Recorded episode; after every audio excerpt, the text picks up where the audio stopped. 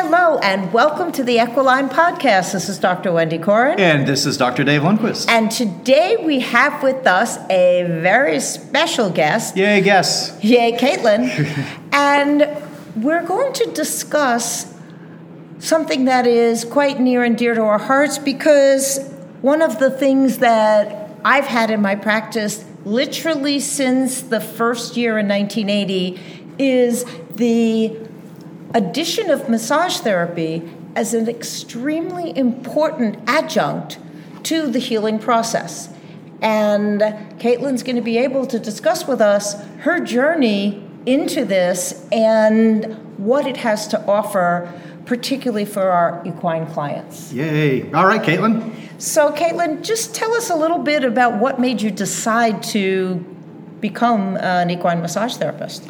Well, thanks, Wendy and Dave, for having me. Um, realistically, I was looking for an area of working with horses that I could get into to help treat them that didn't involve going back to school for veterinary or chiropractic or all those many, many, many, many years of studying, although it's all super beneficial. But I was looking for a niche that I could start soon and have an active part in alongside all these other professions like veterinaries and chiropractics and everyone else that is out there already to assist with the equine athlete that's Understood. there. Understood. Understood. And you've been involved with horses for quite a long time. Many, tell, many years. Tell us, tell us the beginning. How did you first get into the? Uh, it was some Western film that my father was watching when I was growing up in Ireland, and then I bought my first pony with my Holy Communion money off the side of the road in Ireland, as most people do with their first ponies.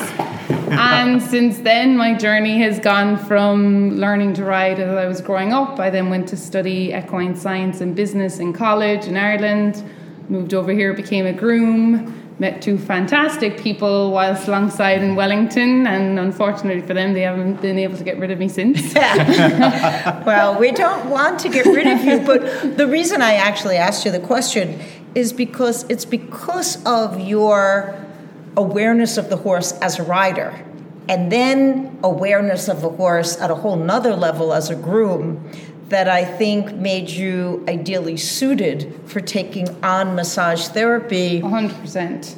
Because if the one area that I learned the equine anatomy most, uh, yeah, I was in college and we did all the modules and the lectures and everything on it, but it's not until you're working with them and are running your hands over them every single day. You do, as every single groom out there picks up what's going on with their horses on a different day. But I myself found that I was able to identify it more from like an anatomical point of view, as well as just the back is sore here today, or they've got a big leg. It was, I could definitely feel myself that there were more knots that I could come across and try and treat and help. Well, I know also because Caitlin has attended every course that I've ever given, not to mention she draws a mean orange. If you want to understand fascia, you can connect.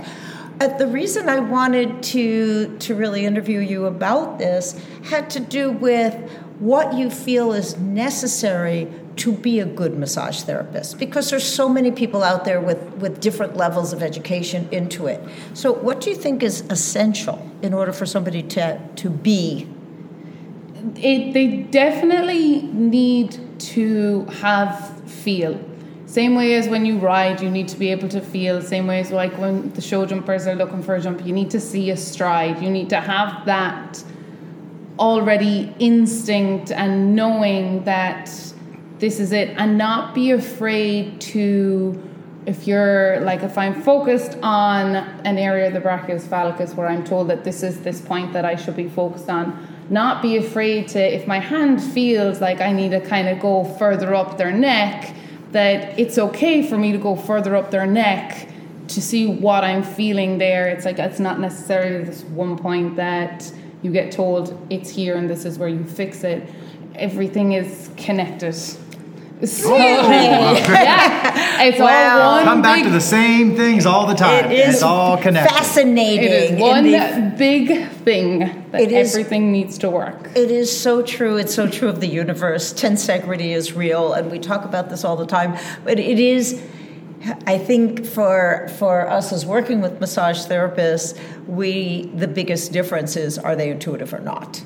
Yeah, it definitely makes, because so, anyone, I could sit here and read you out all the muscles and you know exactly what I'm talking about, and but I can tell you I did this, but did I really? Yes, I did, but did someone else really? If it, they need to, you need to be able to feel a knot and feel things and feel it there and then feel it when it's gone.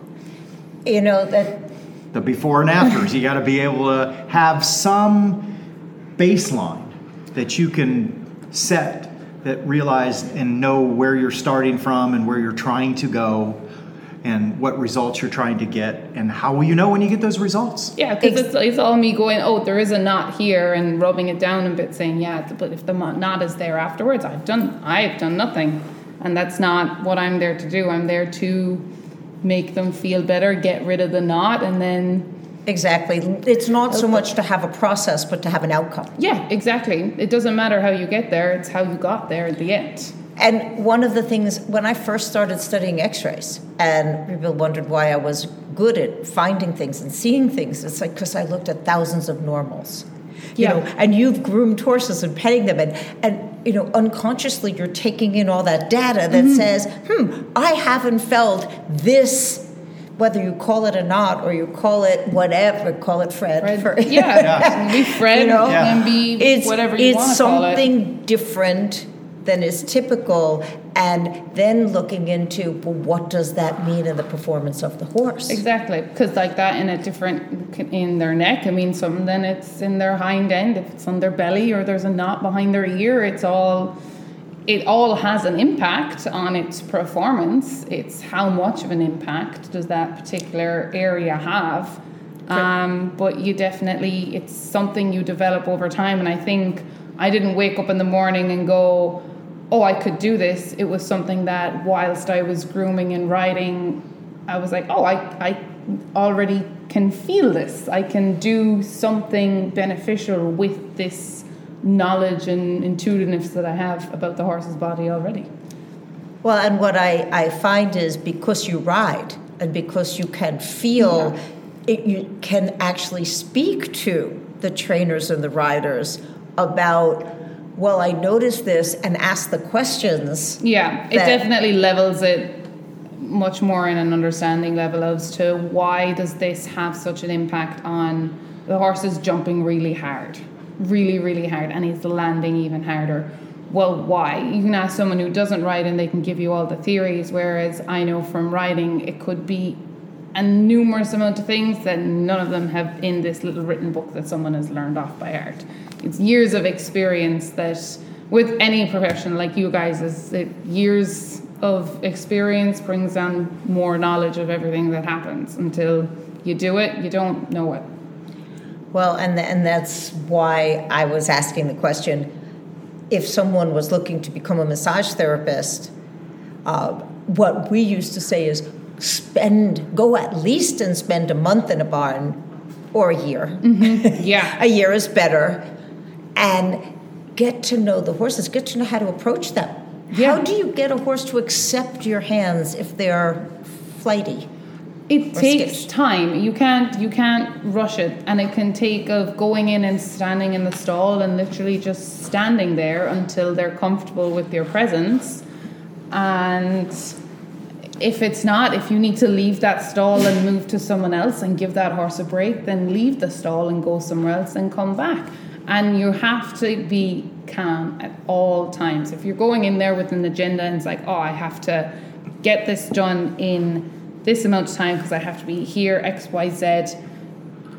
Either save that horse for a time where you have more time to dedicate to them, because massage is a therapeutic thing. We all go to get relaxed when we go for a massage.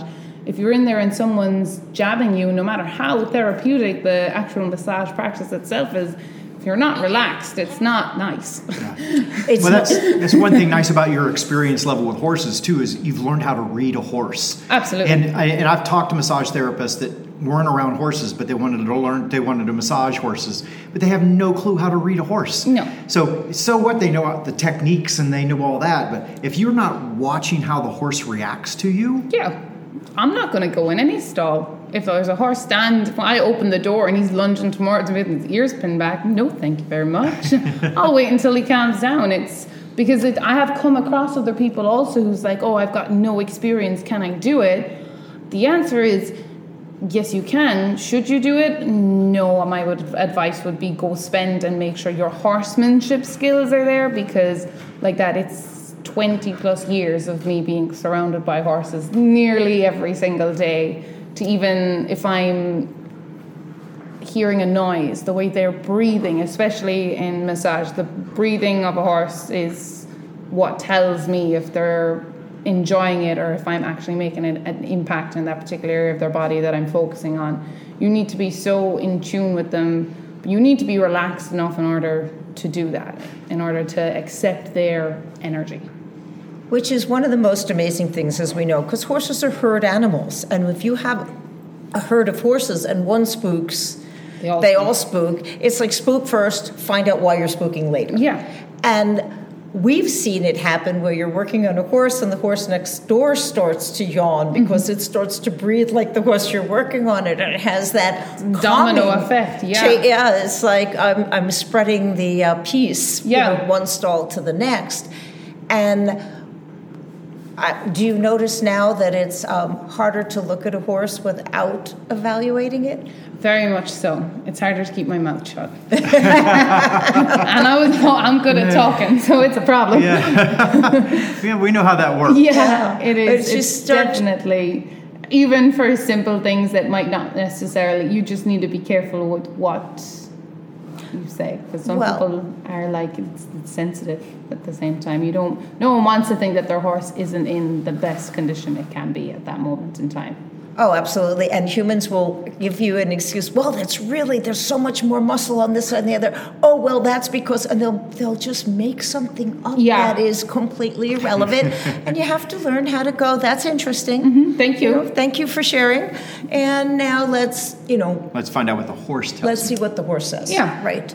And have you had horses direct your hands to different areas, like when you're on? Oh, yes, absolutely. A lot of the time I'll find it's, because I tend to start I start off of the bail and I tend to work with their from their head towards, say, let's get to their withers, that chunk of a horse if you're envisioning in it, um, and I'll start and I'll do their neck and then go down to their triceps and then their girth area. But then when it comes up to massaging their actual backs, I'll find that when I'm standing on the bail and I'm focusing an area, a lot of the times a lot of horses will turn around and they'll look at me. I will ask them, as crazy as it sounds, people must think I'm crazy when I'm saying, I'm like, where do you want me to go? And they'll point in if it's near on their, on their ribs or if it's further up their shoulder, or sometimes they'll swing their head around to the other side, and then by the time I get to that side of the horse after I've finished the left side and moved on to the right, I can feel the larger knot or area, and I'm going to assume that's where they wanted me to go all the time, saying, hey lady, there's fine. Can you can you please move on? Pay to, attention, will you? This Wait. is I'm sore on this side is where I want oh, to. Oh, absolutely. We've had the same experience. Yes. I've been working on a horse and I go to do something and it get, looks at me and yeah. then points its nose to a rib on the other side. Or I'm standing up on the bails, and for any of listening, if you know us, you know what a bail is, but it's that big styrofoam thing that we stand on so that ergonomically it does not. Um, a, overly stress the practitioner yes. so that we are able to continue on rather than reaching and stretching and, and contorting ourselves. And I'd be standing up on the bail and the horse will just take four steps forward and put my hands on its pelvis. Yeah. And I'm like, okay, I wasn't there yet, but apparently this is your priority. Yeah. That's what they want. I need to hurry up, and that's where they want yeah. me to be. Oh, we've had yeah. a horse actually move our hands. Yeah. And move it to where, our hands to where it wanted them to go. Well, that's what we were saying earlier. You need to be initiative to the horses and be willing to accept to go off of the books. In air quotes, that yeah, I should be here, but if the horse wants you to move somewhere and they're moving, they could be moving because it's a reaction to pain, and you need to be careful where you are in that spot, or they're moving because they want you to bring you to the spot where your hands are going to land afterwards. Yeah. So both of those things you need to take into yeah. consideration. Um, and, and again, it comes down to the same thing we talked about, reading the horse, your yeah. ability to read the horse. And that's what that twenty years of experience that you have being around horses has led to. Yeah. Your, your ability to be able to read a horse well enough to get your job done yeah. efficiently and effectively. Well, I think having a plan is a wonderful thing. Absolutely. Being married to the plan is a bad idea. So if you have a plan, it means that, you know, if if you're intuitively feeling things and all of a sudden the data stops coming in, well, you have a plan. Mm-hmm. And so you go here next, here next. But if if you're if the horse tells you and the breathing tells you and your inspiration tells you, I need to do the hip first. Yeah. Then the best practitioners we know listen to their heart, listen to the horse. Yeah. And then the book. Yeah, like I is their backup. I start off at their head, the where most people when you go in and look at them, but sometimes if I'm not like I'll find myself down by the pelvis and be like I skipped A through F there of the alphabet and I'm all the way down at this side now, but there's some reason that I went down there without thinking and considering the rest of it. But the books are great. You need the books to start off with because like that they give you the plan and it's nice to a plan's good to have to fall back on. Exactly. Exactly. I remember when we were first writing our first book and I said I always start here, and Dustin, who you know our partner and vet and son, uh, said, no, you don't. I'm like, well, I think I do. Like, well, it's usually the plan. It's the plan. And then the horse looks at me in the eye and says, if you don't adjust my pole first, I won't allow you to, to do anything else. Yeah. And I'm like, well, okay, you are the boss. It is your stall. Yes. Like home rules. And it's their know, body. And their body. Exactly. So if somebody wants to get in touch with you, and work with you, uh, how will they be able to do that? They can reach out to me um, via my phone number, and there will be Facebook pages and an Instagram page and social media and all that stuff. When for, you get back. When I get back. I'm traveling soon for two weeks, but when I get back, so start of April, Um, Banner Equine Sports Therapy will be how everyone can get in touch with me, and or we- through people. My name is out there amongst the people of Welly World. I'm easily found if needs be. Well, you can always reach Caitlin through Equiline, and when we post this, you'll be able to get her contact information in case you want to explore the world of equine massage and learn what your horse has been telling you and you weren't able to hear it. Yes. Thank you, Caitlin, for joining us. This is Doctor Wendy Corrin. This is Doctor Dave Lundquist. And this has been an Equiline Podcast.